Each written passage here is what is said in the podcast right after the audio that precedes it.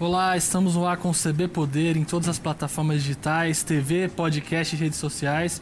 E você tem voz ativa em nossos debates, participando das lives do Correio no Facebook, no Twitter ou no YouTube. Lembrando que o C B Poder é uma realização do Correio Brasiliense e da T V Brasília. Eu sou Alexandre de Paula e aqui comigo a administradora do Plano Piloto, Ilka Teodoro. Muito obrigado pela entrevista. São dois anos e meio agora do, do mandato do governador Ibaneis Rocha. A senhora está desde o começo ali na administração do Plano Piloto. Queria saber quais foram os principais destaques agora nesse... que já tem um tempo maior para detalhar, né, o que, que foi feito aí nesse período. Bom, boa tarde, Alexandre. Boa tarde a todos os ouvintes, internautas, audiência. E agradecer mais uma vez a oportunidade de estar aqui, né, nesse C B Poder. E é isso, estamos aí com dois anos e meio já de governo, né? Tô desde o início, assumi a administração regional do Plano Piloto em sete de janeiro de dois mil e dezenove, então dois anos e meio aí à frente dessa missão. E já temos, depois de um tempo aí, né? O primeiro ano sempre é aquele ano de fazer diagnósticos, enfim, mas agora com diagnósticos feitos a gente já tem uma série de entregas, né, sendo feito lá na administração regional. Muitas ações importantes de organização de casa, mas é, nesses últimos dias a gente se dedicou intensamente uma coisa que foi justamente organizar o orçamento da administração regional, fazendo um planejamento para os próximos anos e partindo dessa, desse pressuposto que um bom planejamento ele é fundamental para que as, as ações efetivamente saiam do papel, né? Que a gente faz o planejamento, organiza o orçamento e aí, vindo o recurso, a gente tem efetivamente condições de executar, né, todas as ações necessárias. E o Plano Piloto precisa de muita coisa. É uma área muito grande, né? Um desafio imenso ali. É, o orçamento também precisa também de, de ser discutido com os deputados distritais, né, para conseguir emendas. Como é que está essa... essa articulação ali também? É, nós temos a seguinte situação, o Plano Piloto ele é uma região administrativa bastante peculiar, uma população de aproximadamente trezentas mil pessoas, mas recebe diariamente aqui, né, seja pela rodoviária, pelas é, vias é, é, rodoviárias, né, a gente tem, recebe aí quase um milhão de pessoas do Distrito Federal, então de forma que o Plano Piloto fica diariamente com uma população aí ainda que flutuante de um terço, né, da população do Distrito Federal. E com isso a gente tem uma série de demandas, uma série de necessidades, uma série de investimentos. É uma das maiores poligonais do Distrito Federal e a gente precisa realmente desse, desses investimentos, né? E isso só é possível quando a gente tem um orçamento bem organizado. Então, o que, que a gente fez nesses dois anos e meio? Muito no primeiro e no segundo ano, a pandemia impactou um pouco as ações que estavam programadas, mas nós fizemos levantamento de todos os parquinhos das regiões administrativas. Então, hoje nós temos todo esse mapeamento, todas as calçadas, as necessidades de calçadas do Plano Piloto, as rotas de acessibilidade, quadras esportivas, espaços de esporte e lazer, mapeamento de todas as praças do Plano Piloto. E hoje nós temos esse diagnóstico, né, do, de qual é a necessidade real da cidade para que a gente possa fazer os investimentos necessários. Isso é importante tanto para a Secretaria de Economia, né, para mapear a quantidade de investimentos necessários naquela área, como também para o próprio governador, para que ele possa fazer um planejamento de ações aí, né, através, né, dessa análise que as regiões administrativas fazem. Citou o impacto da pandemia, que foi geral em todas as áreas, no, em todos os governos, né? Ninguém esperava uma situação como essa. E detalhasse um pouco mais como é que impactou, né? O que foi que aconteceu, o que atrapalhou na, nas ações que estavam previstas, o que foi preciso mudar, adaptar? Olha, acho que a primeira coisa foi um impacto administrativo muito grande, porque nós tivemos que imediatamente colocar as pessoas em é, teletrabalho, né? Trabalho remoto, uma vez que a gente realmente não tinha condições de manter aquela dinâmica com os cuidados e as medidas sanitárias necessárias, né, no local de trabalho.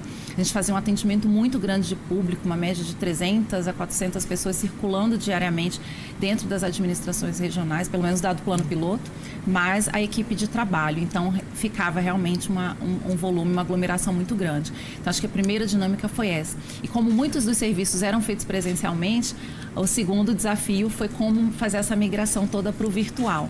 Então, a gente conseguiu fazer isso num tempo até razoável. Hoje, o atendimento acabou ficando, permanecendo muito no virtual, porque as pessoas até é, agradeceram, né? Porque antes elas tinham que se deslocar até a administração para fazer a requisição de uma série de serviços e hoje é tudo feito é, virtualmente. A gente tem protocolo virtual, todos os atendimentos feitos de forma virtual. Então, isso foi algumas das mudanças, assim. E o impacto foi realmente uma série de ações que estavam programadas. A gente é, programou o orçamento de dois mil e vinte em dois mil e dezenove, pensando uma série de ações de capacitação da equipe, capacitação da comunidade, uma série de trabalhos que são feitos, né, presencialmente, e isso tudo foi interrompido com a pandemia. Então, teve toda um, uma reorganização de planejamento, né, um replanejamento de tudo e uma nova sistemática, uma nova dinâmica de trabalho.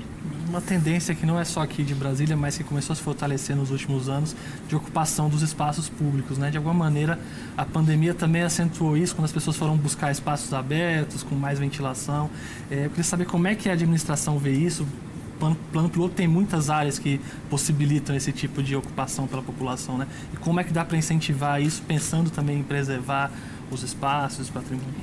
Brasília é uma cidade-parque, né? Então, a gente tem uma amplo, amplos espaços gramados, é, com árvores, né? Recentemente, um projeto do governo do Distrito Federal, que foi a, a, o fechamento da W três aos domingos também para carros, com abertura para os pedestres. Então, a gente percebe que já existia essa tendência das pessoas a usarem o espaço público, mas ainda era muito pouco. Os espaços abertos da cidade ainda eram pouco aproveitados pela população. E com a pandemia, a gente viu que, num momento, né, teve um confinamento muito grande e depois as pessoas começaram a aproveitar mais. Então, a gente percebeu claramente um aumento, mas assim, foi muito, muito, muito considerável das pessoas ocupando o espaço público. O que pra gente é super interessante, é curioso, é muito bacana de ver. Eu realmente fico feliz quando eu vejo as pessoas ocupando os espaços, se apropriando dessas áreas da cidade que pertencem à comunidade, pertencem à população. As áreas públicas são áreas que precisam ser ocupadas mesmo pela coletividade. Então, é muito interessante. A gente vê, eu às vezes passo olhando, assim, vendo como as pessoas estão usando. E de forma que a gente também possa permitir que a população se aproprie e use livremente essas, essa, esses espaços, mas que também tentando coibir aí alguns abusos, que a gente sabe, né, que às vezes é um, é um som alto, que extrapola ali um horário. Mas, no geral, assim, tem sido tudo muito harmonioso, esse, essa ocupação de áreas públicas. Um excesso ou outro ali, mas a gente tem visto com muito bons olhos toda essa dinâmica. Você citou a questão da W três, que está fechada nos fins de semana, e tem uma, um processo de revitalização ali também. Queria que você contasse um pouco como é que a administração participou disso, quais são as principais ações ali. É, a W três está inserida dentro de um projeto que se chama Viva W três. Esse projeto prevê vários eixos, né, de ação. Então, tem o eixo de infraestrutura, que é onde entram todas as obras e os investimentos que estão sendo feitos de melhorias ali, mas também um investimento numa mudança de cultura. A W três é uma avenida que já foi a principal avenida da cidade, ficou abandonada por muito tempo, é, entrou num processo de degradação muito grande, mas ela precisa ser resgatada, né? Tem toda um, um, uma memória afetiva com a população do, do Distrito Federal, tem toda uma simbologia, né, dentro da cidade. Então, é importante que ela tenha também resgatado essa importância e o papel histórico que ela desempenhou na história da cidade. Então, a ideia é que tenha um resgate de cultura, que tenha um resgate do comércio que se estabelece ali, né, lindeiro à avenida, um resgate das pessoas andando, transitando ali a pé. Então, essa ideia do fechamento aos domingos para os carros, né, e liberar para os pedestres, é que as pessoas voltem a circular ali, que isso atraia também um outro olhar, outros investimentos, muita arte, muita cultura, porque ela também tem essa vocação. Uhum. A gente tem na W três o espaço Renato Russo, tem alguns becos, né, que originalmente estavam completamente é, degradados ou não tinham uma destinação é, específica, eram só ocupados por bancas de revista, aquela subestação da S E B e banheiros públicos, e agora tem a ideia desse resgate, de adoção, para que eles possam efetivamente ser, voltar a ser um espaço de convivência, não só um espaço de passagem. Então, são várias iniciativas que estão coexistindo aí nesse projeto, nesse espaço, e a gente tem recebido um retorno muito positivo da comunidade, que tem aprovado e tem nos apoiado aí nesse projeto. E aproveitando também todas as melhoras que estão vindo ali para aquela área, né? A reboque do projeto Viva W três. Desses becos também é uma ideia de, de economia colaborativa, né? Tem um exemplo ali da Infino, que trabalha muito com isso, né? De, são vários espaços num lugar só, né? Isso. E como são vários becos durante a W três, a ideia é que aquela, aquela iniciativa seja replicada em outros uhum. lugares também, por outras pessoas, com outros usos, mas sempre dentro dessa lógica de uma dinâmica colaborativa. Brasília, ela tem um potencial muito grande para a economia criativa. A gente já tem estudos aí da Codeplan que dizem que para cada real investido na economia criativa, quatro, quase sete reais voltam em termos de é, circulação, né, de incremento aí na economia local. Então, a gente quer explorar esse potencial da economia criativa ali naquela área também. Essa ideia de revitalização, ela vai se expandir também para outros lugares? Tem uma, uma estratégia ali no setor comercial sul também, né, que está em andamento. Como é Sim. que vai ser nesses outros espaços que também precisam, né, dessa... A ideia é que a gente possa expandir essa melhoria, esse resgate, né, dos espaços públicos como áreas é, de uso qualificado mesmo, que possam ser livremente usadas pela população. Então, isso vai se expandir para outras áreas. Ali no setor comercial tem essa perspectiva. A gente já começa um processo ali com a restauração, revitalização da Galeria dos Estados. É, recentemente, nós fizemos ali na Galeria dos Estados o festival, o quarto encontro de grafite. Então, já teve todo um movimento ali e esse movimento de ocupação mesmo, permanente, cultural, com arte, com música, com feiras, para que a gente possa realmente ocupar esses espaços de forma bem interessante e atrair mesmo a, a presença, né, da coletividade, da comunidade. E a Galeria dos Estados é símbolo da necessidade que, que o D F tem, que o plano piloto tem, principalmente de manutenção muito constante, né? A gente viu por muitos governos que isso ficou deixado de lado, não... por décadas, né, e acabou culminando naquele acidente ali dois mil e dezoito. É, como é que está sendo feito essa manutenção nas áreas? Que a, a revitalização das tesourinhas também foi um processo que começou. Como é que está esse olhar para esse tipo de problema? Olha, Alexandre, é, uma das coisas que mais me impactou quando eu assumi a administração pública, eu nunca tinha sido gestora pública, então é a minha primeira experiência, mas uma das coisas que mais me impactou foi essa falta de planejamento, de estruturação mesmo das ações do poder público, que implica muitas vezes, inclusive, em perdas financeiras para o erário enormes. Então, a gente não faz planejamento, às vezes constrói e não mantém. E aí, o que, que se identificou? E aí, a gente tem aí decisões do Tribunal de Contas e agora tem todo um empenho da Secretaria de Economia para que isso seja feito, é mapear todas as grandes obras, as obras de arte especiais, as edificações que existem, para que exista efetivamente um planejamento de manutenção. As normas técnicas prevêem que do preço da construção ou da reforma você invista aí entre um por cento e dois por cento na manutenção preventiva, depois nas manutenções corretivas e que sejam feitas todas essas ações. Então, isso é super necessário, isso a gente só consegue fazendo um bom planejamento é, estratégico e um bom planejamento orçamentário, e isso tem, tem tido esse, esse cuidado por parte da Secretaria de Economia. Existe hoje grupos de trabalho e um plano específico que está sendo conduzido justamente para olhar com carinho para esses espaços, para os viadutos, para as rodovias, para as edificações, para que essa reserva orçamentária para manutenção e conservação seja feita. E, ao mesmo tempo, você precisa de ter essa ocupação qualificada, porque se você deixa uma área esquecida, uma área não ocupada, uma área degradada, fatalmente ela vai sofrer com muito mais intensidade as ações do tempo e outras intempéries, né? Então, ou, ou até mesmo de vandalismo, que a gente sabe que acontece muito no espaço urbano. Então, é importante que a gente tenha essa organização e essa preocupação com a manutenção das edificações, dos espaços públicos, das obras de arte, das passarelas, dos viadutos, enfim, tudo aquilo que a gente usa aí para a nossa mobilidade, para o nosso dia a dia na cidade. Esse caso da Galeria dos Estados acabou gerando um medo na população, né? De, de pensar se isso poderia acontecer em algum momento. Felizmente não tinha ninguém ali naquela situação, mas poderia ter sido um acidente mais grave, né? E, e já havia uma recomendação do T C D F antiga para que, que fosse... É, reformada, né, que houvesse manutenção, e, e isso se, se estendia para outros espaços, né? Então, existe esse cuidado, a população pode estar mais tranquila nesse momento hoje. Certamente. Todas os, os, as edificações ou as estruturas que foram apontadas, que foram vistoriadas, né, e isso é uma coisa que se desenvolve, desenrola há muito tempo. O acórdão do Tribunal de Contas do Distrito Federal, se não me engano, ele é de dois mil e doze e já se desenrolava há muito tempo, mas todas essas edificações ou estruturas que ofereciam risco para a população, elas sofreram intervenções de, é, de é, revitalização, ou reestruturação ou reparo estrutural para que elas deixassem de oferecer risco. Mas não é só isso, né? Precisam, precisamos de ir além. A gente tem a questão estética também. Brasília é uma cidade que é uma, uma potência arquitetônica, né? Tem toda essa, esse, essa simbologia. A arquitetura é um fator muito importante aqui. Os aspectos, né, urbanísticos são muito relevantes.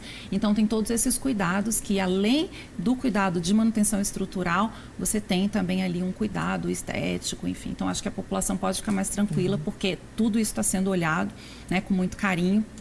Inclusive, agora, nessa programação orçamentária, a gente identificou que tinha uma dificuldade com relação às passarelas subterrâneas, porque a gente já mexeu no viaduto da Galeria dos Estados, nas tesourinhas, mas nas passagens subterrâneas ainda não. Então, as passagens subterrâneas, elas precisam dessa atenção especial, elas não têm acessibilidade. Então, a gente vai... E é assim, você começa a mexer no processinho, a coisa vai aparecendo coisas, né? Outra coisa. E aí, agora, a gente já entendeu tudo que, todas as intervenções que são necessárias ali, e organizamos um processo para que, de fato, a gente possa ter um projeto execuível, né? E, a partir desse projeto, a gente realmente implantar as melhorias e a revitalização que as passarelas subterrâneas precisam. Falando ainda lá na Galeria dos Estados, houve também ações voltadas para os comerciantes que foram atingidos naquele momento, né? Como é que foi? O que foi feito até agora? É, isso foi uma ação dentro de várias, uhum, que nós pegamos assim, vamos corrigir isso, é, isso vem, essa pendência de muitos anos, vamos zerar essas pendências aqui, né? Um trabalho que a gente fez com muita intensidade lá nas, na administração regional. E uma delas foi essa regularização dos comerciantes que estão na Galeria dos Estados. São setenta e dois boxes, trinta e cinco já estavam ocupados. Com a queda do viaduto, os comerciantes que já estavam ocupando ali foram muito impactados, muito prejudicados. Então, nós fizemos o processo de revitalização, sem que eles precisassem, obviamente, eles foram prejudicados pela obra, uhum, em si, mas sem que eles ficassem sem funcionar. Então, eles foram, nós conseguimos remanejar para um lado, fazer a reforma de um lado primeiro, depois remanejamos para o outro, fizemos a reforma, e aí eles puderam optar se ficariam no lugar do remanejamento ou voltariam para o seu local original. Então, esse foi um trabalho, regularizamos todos os termos de permissão e foi concedida isenção para aquele período em que eles ficaram é, impactados, sem poder é, fazer o seu comércio, as suas atividades econômicas ali naquele espaço, em razão tanto da queda como da obra. Então, esses prejuízos foram, é, buscamos reparar, uhum, de alguma forma nesse processo de regularização das permissões. E... É, e é isso, eles receberam todas as permissões recentemente, já voltaram à atividade. Agora a gente tem um compromisso de licitar o restante dos boxes e ocupar aqueles boxes que pertencem ao governo, para que a galeria volte a ter um movimento que foi também impactado pela pandemia, mas eles possam voltar a ter ali uma vida um pouco mais normal e o movimento voltar a ser o que era antes. Então, também a questão da arquitetura, que é muito importante para a cidade, e uma das ações da administração é também preservar o patrimônio, que Brasília é patrimônio da humanidade, né? Como, como isso está sendo feito, como garantir que isso que a gente tem de tão importante continue preservado? Olha, no ano passado nós fizemos, tivemos uma iniciativa, na verdade a iniciativa foi do Conselho de Arquitetura e Urbanismo do Distrito Federal, que instituiu o selo CAL. Isso foi apoiado pela Secretaria de Desenvolvimento Urbano, pela Secretaria de Turismo, Secretaria de Cultura e Administração Regional. E a ideia desse selo é justamente estimular essa participação e essa, a, a participação da população na preservação da cidade. Então, foi um, um, um selo que foi instituído para celebrar aqueles edifícios, né? E aí, a gente, quando fala dos edifícios, a gente sempre reporta Brasília às edificações, uhum, que são monumentais. Mas a ideia era justamente a conservação das edificações não monumentais, aquelas que estão ali nas áreas residenciais, aqueles prédios que não são considerados arquitetura monumental, mas que tem ali todo um valor, toda uma, uma lógica de preservação, porque fazem parte do conjunto da arquitetura modernista da cidade. Então, esse selo ele foi muito importante, porque ele foi o início de um processo de conscientização, de educação patrimonial da nossa comunidade para a importância dessa preservação. E a gente tem esse cuidado, a administração regional tem apoiado e buscado fazer esse diálogo com prefeituras de quadra, com síndicos de prédio, dessa importância da preservação da nossa arquitetura, para que Brasília possa conservar e preservar aquelas características que tornam Brasília uma cidade especial. Nós só somos especiais, nós só somos patrimônio da humanidade porque nós somos diferentes de quase todas as outras cidades do mundo. Então, é isso que nos torna, né, tão especiais, tão diferentes e, e relevantes. Então, enquanto a gente não... Se a gente deixar isso se perder, a gente perde essa característica. É um cuidado constante, que a gente vê, às vezes, azulejos, por exemplo, que são tirados de um lugar ao outro. A gente viu, não foi no plano piloto, mas recentemente uma calçada do Galeno que foi tirada sem saber exatamente o que era aquilo. É uma atenção que tem que estar sendo dada o tempo inteiro, né? É uma, é uma atenção e, ao mesmo tempo, também é uma atenção. A gente, e, e isso é uma, um trabalho que eu acho que é, é um outro momento que nós vamos precisar, né? Eu, eu, eu falo nós, assim, enquanto poder público, pensar o seguinte, definir o que precisa ser efetivamente preservado na cidade, né? E essas obras, tudo que tem esse valor histórico, essa, essa memória, traz na memória, né? da, da, da construção da cidade, da... de como a cidade se configurou e essa dinâmica, e aquilo que a gente precisa é, avançar, precisa melhorar, porque a, a dinâmica hoje é outra, a vida hoje é outra, o mundo hoje é outro, as pessoas que usam a cidade, né, já têm dado usos diferentes e é, se apropriado daquele espaço de forma diferente. E aí a, a grande... É, missão, eu acho que do poder público e aí dos urbanistas e dos gestores é justamente contemporizar todas essas situações e permitir que a gente cresça de uma forma, continue crescendo de uma forma harmônica. A gente vai fazer uma pequena pausa, um minuto, e a gente volta com mais C B Poder, que hoje recebe a administradora do Plano Piloto, Ilka Teodoro. Até já!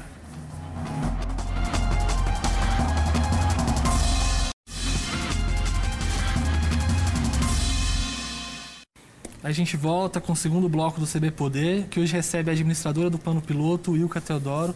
A administração tem feito também algumas ações voltadas para a diversidade, né? Foram algumas no, no mês passado, em junho, agora também algumas outras. Que você citasse quais foram, qual a importância também de, de se dedicar a isso. Olha, é, a gente entende que o, o poder público, a administração pública, ela precisa também refletir, né, toda essa perspectiva de proteção de direitos humanos e, e de defesa, né, dos grupos é, que são minorizados na, na, na sociedade. Então, desde o início, logo quando eu assumi, uma das minhas preocupações é justamente que eu pudesse montar uma equipe que fosse bastante diversa, porque entendo que a presença da diversidade na própria equipe é uma forma de você... É, implicar isso nas políticas públicas. Então você acaba trazendo essa leitura de forma transversal em todas as ações que você desenvolve. Então a diversidade na equipe foi muito importante e, ao mesmo tempo, enquanto administração pública, apoiar as iniciativas para que isso seja realmente consolidado na sociedade. Então desenvolver e estimular políticas de respeito, né? Políticas de respeito à diversidade, políticas de respeito às diferenças. Então isso é super importante. No ano passado, no mês da Consciência Negra, a gente fez uma exposição que nós utilizamos um envelopamento das paradas de ônibus ali da área central, setor bancário sul, setor comercial sul. Uma exposição que é, chamava Reintegração de Posse. Foi uma pesquisa profunda feita no arquivo público de imagens que retratavam pessoas negras na história da cidade, não só na história da construção, mas na história da cidade e a importância dessas pessoas na construção da história de Brasília, né, enquanto uma cidade que, apesar de muito jovem, é uma cidade histórica, né, é uma, uma referência mundial. E, é, e várias outras ações que a gente tem apoiado também. Mais recentemente, no mês de junho, que foi o mês, é considerado o mês do orgulho L G B T, é, L G B T Q I A mais, e nós fizemos, apoiamos aí uma iniciativa de um grupo chamado Brasil Orgulho, em que também foram, é, fizemos vários pontos marcados na cidade, pontos que seriam instagramáveis, uhum. é, para marcar essa data, né, e essa iniciativa. E esse foi uma, uma incrível, assim, a repercussão e a forma como, como a coisa se desenrolou, a ponto da gente ter recebido abaixo-assinado. Ficou tão bonito pra que ficar. Era pra ficar. Eu acho que deveria ficar também. Então, assim, turma. Foi muita, muitos pedidos, assim, olha, não tira os adesivos da torre de T V. Tem uma faixa que ainda ficou no Parque da Cidade, uma calçada que foi pintada no Parque da Cidade, mas o arco foi tirado. O pessoal, ai, não tira, deixa. Então, a gente percebeu que É, a, a própria população tem uma carência dessas iniciativas também, né? Porque você junta a questão da conscientização, né, da importância, do respeito, mas também junto com o lúdico, né, de você tornar a cidade um lugar alegre, e principalmente depois da pandemia, né? A gente precisa muito de alegria, assim, nos espaços públicos, e é, o colorido traz isso também, né?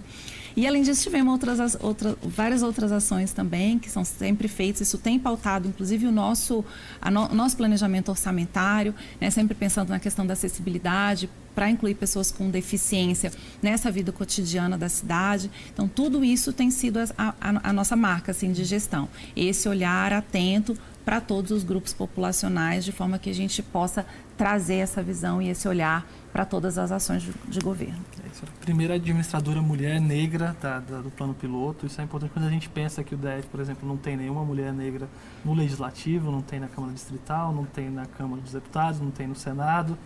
Então, ainda falta essa representatividade. Né? Eu queria saber como é que, de dentro, é possível ter esse olhar e mudar a partir de, dessa perspectiva. Essa representatividade ainda falta muito, e é importante a gente sempre reafirmar que essa representatividade importa. Importa muito porque quando é, uma menina, ela olha para uma pessoa, para uma mulher, num espaço de poder, num espaço de representatividade, e ela se enxerga, ela sabe que aquele lugar é alcançável para ela. Né? Eu, essa, eu estou aqui super impactada ainda com a conquista na, na, nas Olimpíadas, uhum. né? Da Raíssa ontem, uma menina de treze anos, e que ela chegou até ali porque, de repente, ela tinha alguém que ela admirava, né? Que ela achava, e ela recebeu o estímulo para dizer, olha, se ela está lá, você também pode chegar. Então, isso eu acho muito importante. A outra questão é que É, a, a sociedade, ela é muito múltipla, muito diversa, muito complexa. Então, nós não podemos ter uma só pessoa representando um, né, um grupo que não é homogêneo, que não é universal, num único lugar. Então, a ideia é que, efetivamente, nós possamos ter várias de nós, né, representando várias de nós, presentes em todos esses espaços de poder, para que os diversos grupos populacionais possam estar devidamente representados, para que as diversas crianças existentes no Brasil possam se ol- olhar e, de repente, se sentir representados ali naquele lugar e saber que aquele lugar é alcançável para elas. Então, essa é a lógica da representatividade, que a gente precisa ampliar muito. Os espaços de poder ainda são muito pouco diversos. E, na prática, o que, que você acha que pode ser feito para... Isso, que isso aconteça de fato, né? Para que a gente tenha mais mulheres, mais mulheres negras, mais negros, mais da população L G B T nesses espaços de poder. Olha, são tantas coisas que ainda precisam ser feitas, mas o primeiro passo é justamente ocupar, porque quanto mais espaço nós tivermos, mais é, isso fica marcado, né, como uma necessidade, como uma urgência dessa ocupação. Isso, os lugares precisam ser ocupados por pessoas diferentes. A segunda são mecanismos de estímulos, e um dos mecanismos de estímulos que é super importante são as ações afirmativas. Então, as ações afirmativas são fundamentais para que a gente possa, né, iniciar esse processo de mudança de cultura das ocupações dos espaços de representatividade no país como um todo.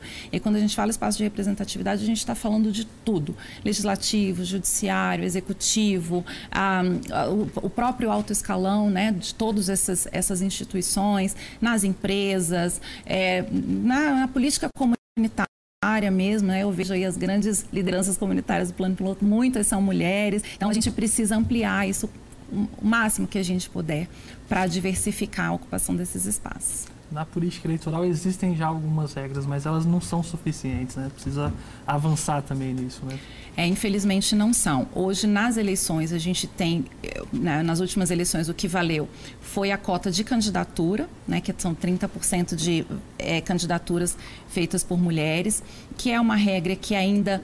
É, converte muito pouco as candidatas, apesar de a gente ter trinta por cento de mulheres candidatas, muito poucas são eleitas, e aí a gente sabe que nesse meio do caminho entre ser candidata e ser eleita tem um longo percurso que envolve destinação de recursos partidários, envolve outras formas de financiamento de campanha, envolve tempo de antena, né, tempo de T V, tempo de rádio, é, aporte de recursos mesmo para é, redes sociais. Então a gente sabe que é muito difícil, mesmo que a gente tenha trinta por cento de mulheres candidatas, é, essas mulheres serem eleitas. Então o ideal é que nós tivéssemos, além das cotas de candidatura, também cotas de, de cadeiras, uhum. para que as mulheres também pudessem ocupar. E várias outras regras eleitorais que precisariam ser alteradas aí para estimular e ampliar essa participação política. Não só de mulheres, mas de todos os grupos populacionais minorizados. A gente não é muito subrepresentado. Então, é preciso uma mudança assim, radical em regras eleitorais, uma mudança radical na distribuição de recursos. Essa questão dos recursos impacta muito, né? Infelizmente, impacta. O tempo já está acabando. Ah. Daria para falar mais uma hora, pelo menos, sobre isso, ou mais, né? Agradeço muito pela entrevista, pela participação. Muito obrigado. Agradeço também, Alexandre. Agradeço aí o C B Poder, o Correio e a audiência. Muito obrigada, gente. O C B Poder fica por aqui. Obrigado pela companhia. Até a próxima e tchau.